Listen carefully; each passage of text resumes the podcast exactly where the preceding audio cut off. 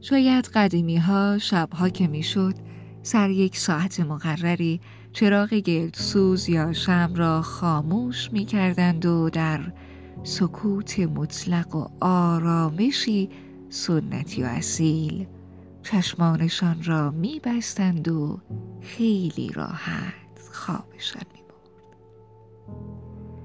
قدیمی ها دغدغه و نگرانی هایشان کمتر بود. قدیمی ها دلشان خوشتر و زندگی هایشان بهتر بود. زمان ما فرق دارد.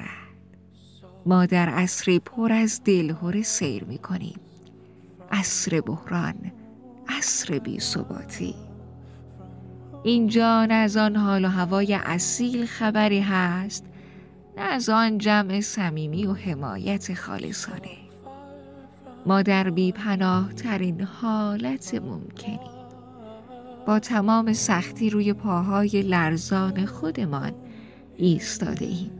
هیچ کس هوای ما را ندارد.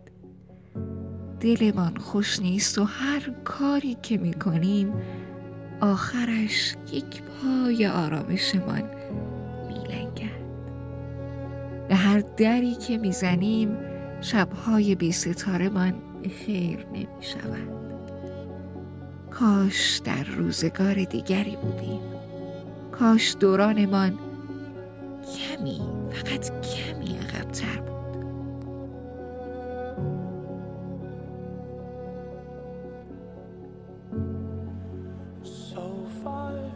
گوینده محدثه روشن، نویسنده نرگس صرافیان، تهیه شده در رادیو آفر.